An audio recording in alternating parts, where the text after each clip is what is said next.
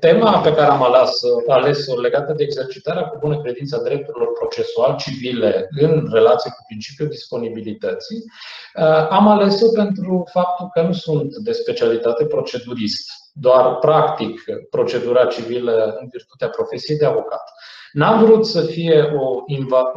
intrare invazivă a dreptului substanțial în probleme de procedură, însă mi-am propus să uh, analizez câteva chestiuni dezbătute în dreptul de, deopotrivă substanțial și procedural în legătură cu conceptul de bună credință, pe de o parte, așa cum a anticipat Andreea, era o chestiune care mă rugase și, în al doilea rând, cum compatibilizăm conceptul generos al bunei credințe cu cu, uh, cu rigoarea procedurală. Mi-am permis să încep cu un citat din profesorul Deleanu, care are mare, mare calitate de a, fi, uh, dincolo de, un, de a fi fost dincolo de un excelent procedurist și o persoană, uh, un cercetător preocupat de problema abuzului de drept. Și mi-am permis să deschid prezentarea mea cu un citat dintr-o carte a dânsului, unde susține că este deformatoare viziunea strictă asupra principiului disponibilității, ca și cum ar fi un drept discreționar, pentru că acest drept trebuie corelat și cu alte principii. Și atunci, o primă chestiune în discuție, o să încerc să fiu mai telegrafic, cer scuze, vizează diferența aparentă, voi încerca să demonstrez, între articolul 12 Cod Procedură Civilă, care vine și spune drepturile procesuale trebuie exercitate cu bună credință potrivit scopului în virtutea căruia au fost recunoscute de lege și uh, ceea ce avem în Codul Civil, ne-a invitat și Andreea în deschidere, legat de abuzul de drept. Niciun drept nu poate fi exercitat în scopul de a vătăma sau păgubi pe altul, ori într-un mod excesiv și nerezonabil, contrar bunei credințe. E bine, o primă discuție în ceea ce privește această chestiune vom găsi inclusiv la autor de mare greutate și reputație afirmația că în ceea ce privește dispoziția, reglementarea uh, abuzului de drept uh, și a exercițiului cu bună credință a drepturilor procesuale în material, materie procesual civilă ar fi existat în viziunea legiuitorului o concepție obiectivă, pe când afirma alții cu mici uh, uh, uh, diferențe în doctrină, dar uh,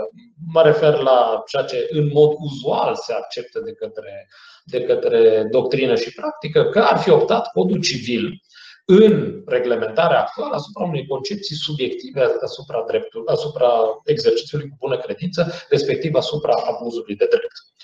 Din dublă perspectivă, mi se pare eronat. Pe de o parte, dincolo de, sigur, uh, studiile ample care intră în analiza aprofundată de drept comparat, însuși textul codului civil de la care pornim prevede două ipoteze de abuz de drept cea clasică cunoscută uh, privitoare la concepția subiectivă, nu am să insist asupra ei pentru că știu că toată lumea stăpânește, și cel de-al doilea concept, preluat din dreptul quebecoaz, articolul 7, Cod Civil Quebec, exercițiu într-un mod excesiv și nerezonabil, contrar bunei credințe. E bine, uh, când ne uităm la formulări, poate să pară la prima vedere că am rămas în diferența paradigmei clasice din, uh, din doctrina franceză de mijloc de secol 20, ori ai o concepție obiectivă, ori ai o concepție subiectivă cu privire la abuzul de drept. Însă dacă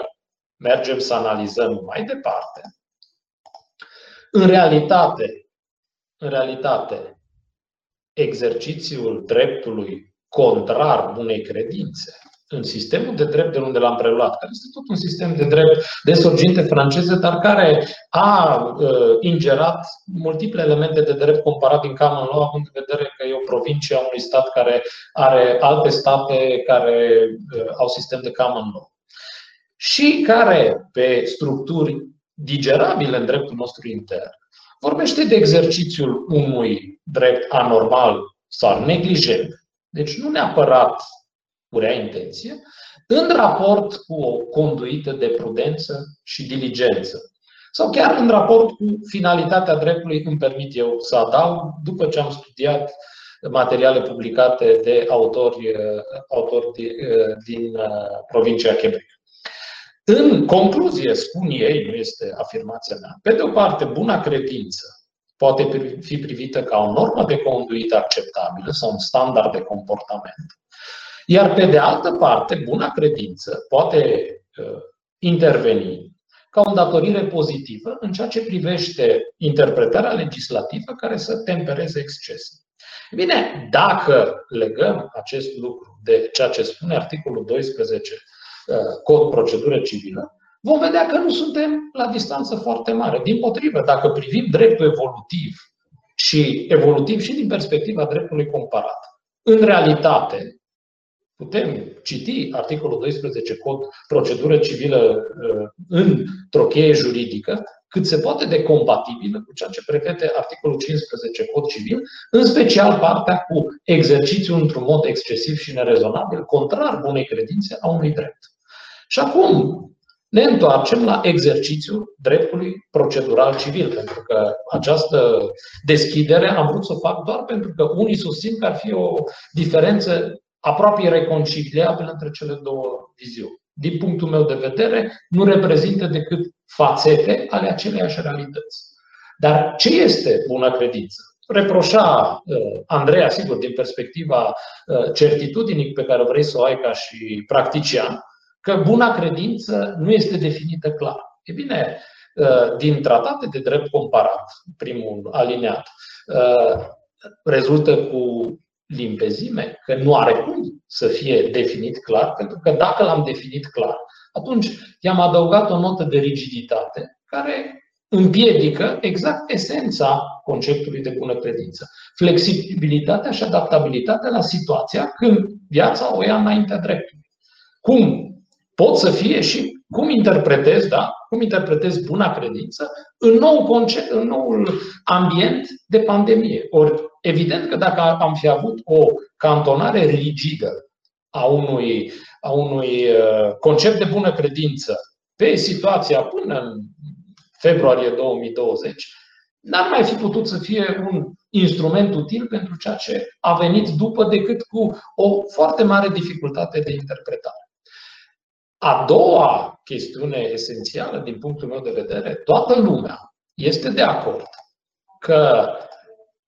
atunci când discutăm despre, despre buna credință, trebuie totdeauna să ne raportăm la circumstanțele concrete. Dar, pentru că este cea de-a doua mare problemă, trebuie întotdeauna să avem foarte mare grijă. Nu înseamnă că facem orice. Înseamnă că, din punctul meu de vedere, trebuie să căutăm standardele de comportament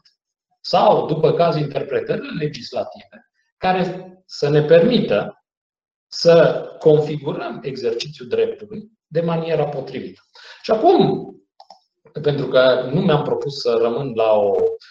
la o, analiză, la o analiză teoretică, ceea ce am uh, vrut să discut alături de Faptul că dreptul de dispoziție a părților, așa cum citat anterior din uh, profesorul Deleanu, este susceptibil de abuz de drept, mai vreau, vreau să coroborez și cu dispoziția la articolul 22, în special partea finală,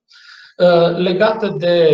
atunci când are judecătorul putere de apreciere și, la fel ca și la uh, conceptul de bună credință, trebuie să țină seama de toate circunstanțele cauzei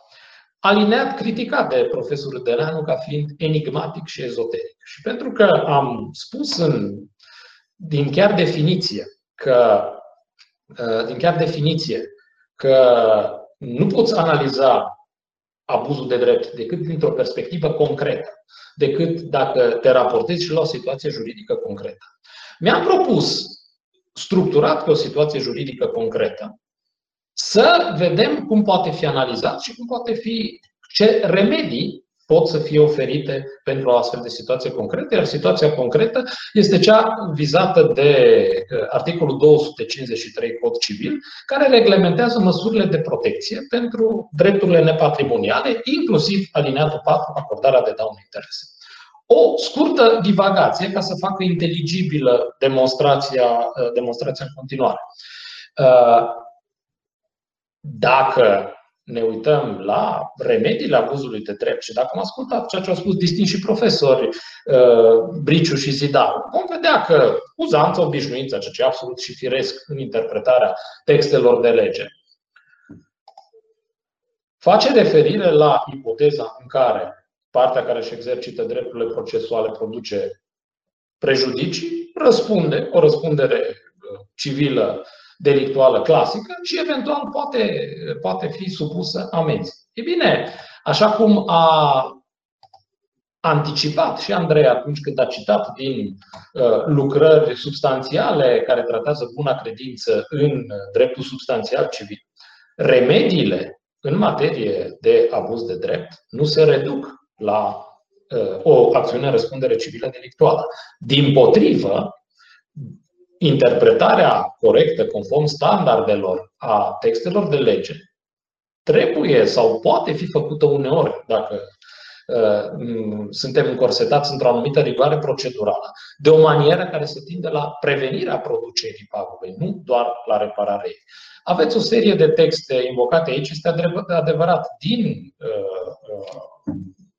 Codul Civil, care fac referire la astfel de posibilități. O să iau doar unul ca exemplu din criză de timp, 467 cod civil, care spune dacă părinții refuză la adopție, făcând un abuz de drept, adică trecând dincolo de standardul decid în funcție de interesele copilului, nu de interesele mele proprii sau știu de niște interese de rea credință pecuniare, atunci instanța poate să treacă, adică poate să ignore dreptul părinților de a,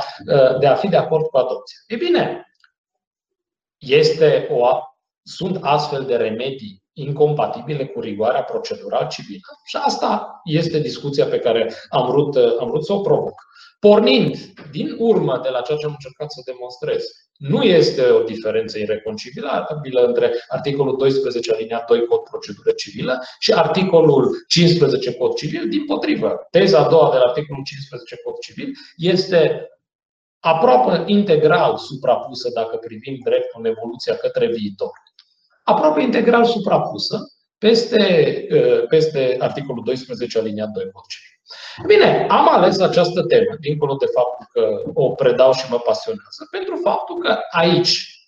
din perspectiva practice și în materialul care am să-l las la dispoziția organizatoarei conferinței, eh, am cele trei decizii ale NAT de curs care sunt considerate relevante din 2016, 2017 și 2018,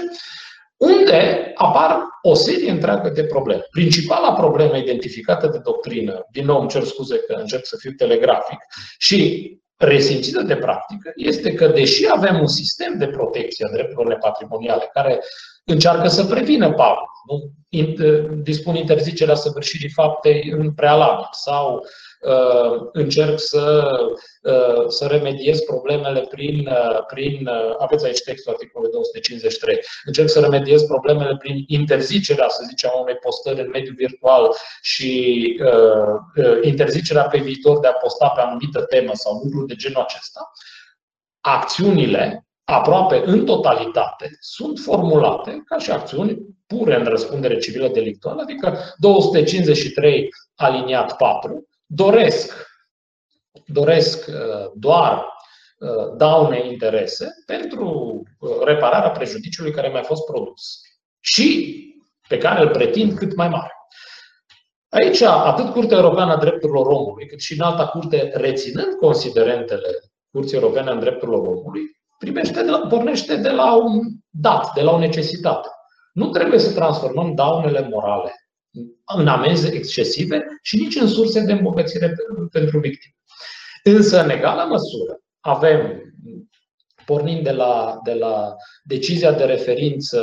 uh, de la decizia de referință, îmi cer scuze că e mai jos un pic, 153 uh, 2016, care preia și din considerente de la, ale înalte curți și din considerente curții europene a drepturilor omului, mă scuzați. Și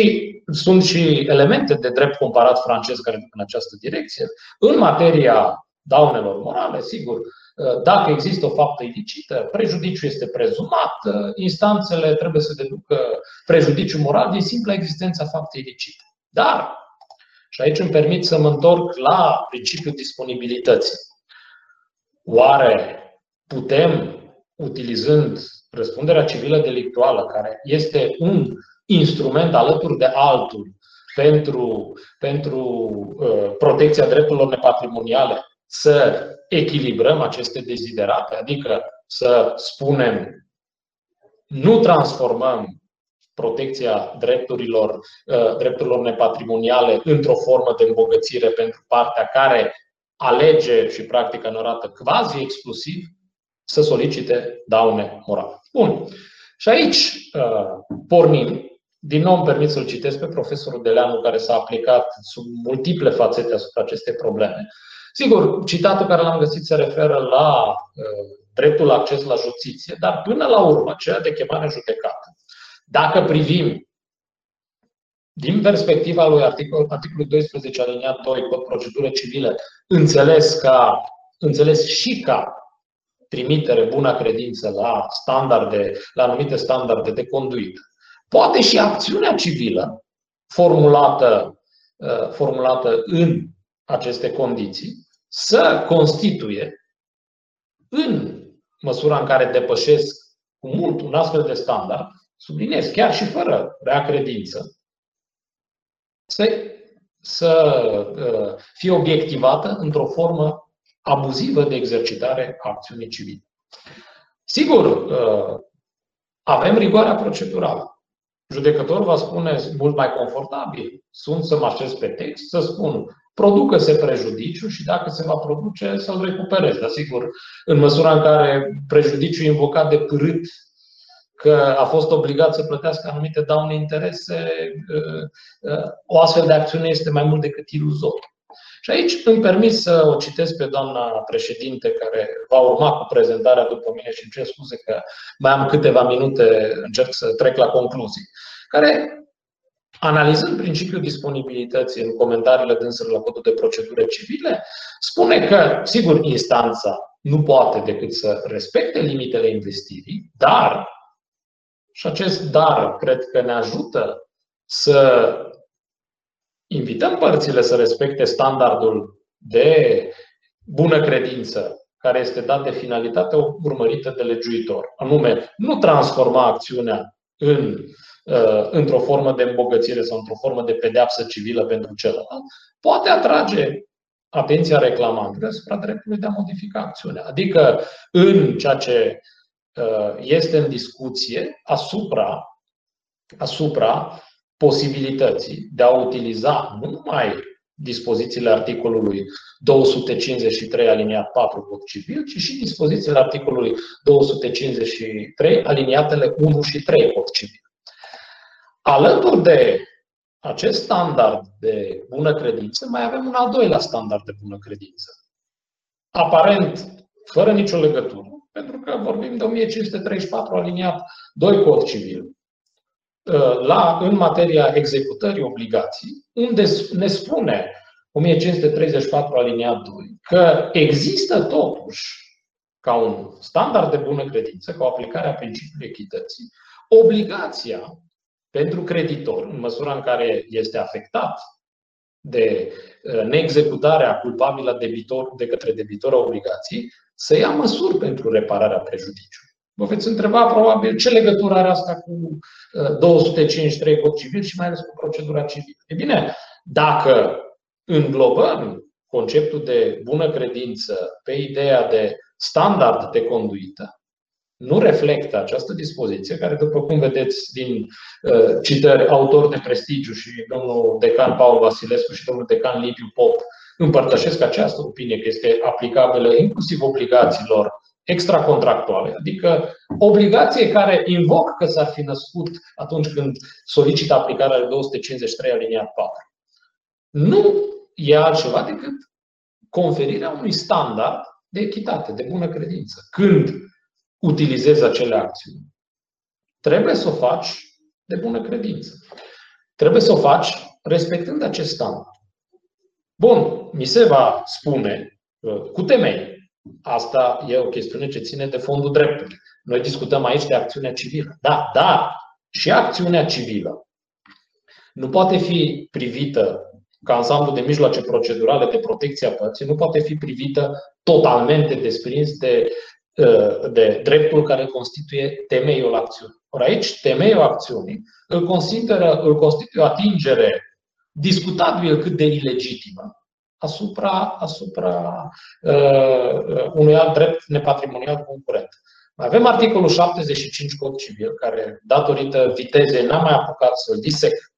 care atrage o atenție suplimentară asupra faptului că în materia drepturilor personalității, exigențele curții în ceea ce privește interpretarea exercițiului cu bună credință se impun, se impun în plus. Și atunci, apropo de ultimul alineat al articolului 22 despre care uh, uh, glumea profesorul Deleanu spunând că este exotic și ezoteric, oare nu ne-ar permite și acest text în plus să punem în mâna judecătorului acest super tool care este principiul bunei credințe și remediul pentru abuzul de drept și altul decât a acorda daune interese și să gândim, sigur, procedural cu respectarea celorlalte principii procedurale. Că îți ofer posibilitatea să reflectezi dacă nu vrei să uzitezi și de mijloace nepatrimoniale de restabilire a dreptului atins. Și dacă nu o faci, atunci, sigur, similar cu standardul impus de 1534 aliniat 2, spun, pot să spun, aveai la dispoziție mijloacele de a diminua prejudiciu, nu ai vrut, și prin urmare, soluții care, la care de altfel ajunge instanța, dar sigur, forțând regulile procedurii civile, ceea ce nu cred că este neapărat sănătos, dar cunoaștem cu toții că există multe soluții în care spun simpla Uh, constatarea caracterului ilicit al faptului este suficientă, reparație și dauna morală rămâne la nivelul modic de 1 euro, 2 euro. Bun, dar dacă nu am o astfel de cerere, e bine, dacă nu am o astfel de cerere, nu am decât reparații integral prejudiciu prin daune morale, atunci pot să-i ofer aceste standarde. N-ai exercitat standardul respectiv cu bună credință, uh, nu ți-ai exercitat, pardon, dreptul la acțiune civilă cu bună credință, conform standardelor oferite de articolul 75 Cod Civil, de 1534 aliniat 2 Cod Civil, de standardul la care trimite articolul 75 Cod Civil cerința Curții Europene a Drepturilor Omului și atunci, sigur, să-i spun, ai fi putut să faci asta, încă mai poți face, pentru că pentru aceste acțiuni nu există termen de prescripție. Nu! Construiesc întreaga reparație și întreaga restabilire a dreptului atins exclusiv pe răspunderea civilă delictuală.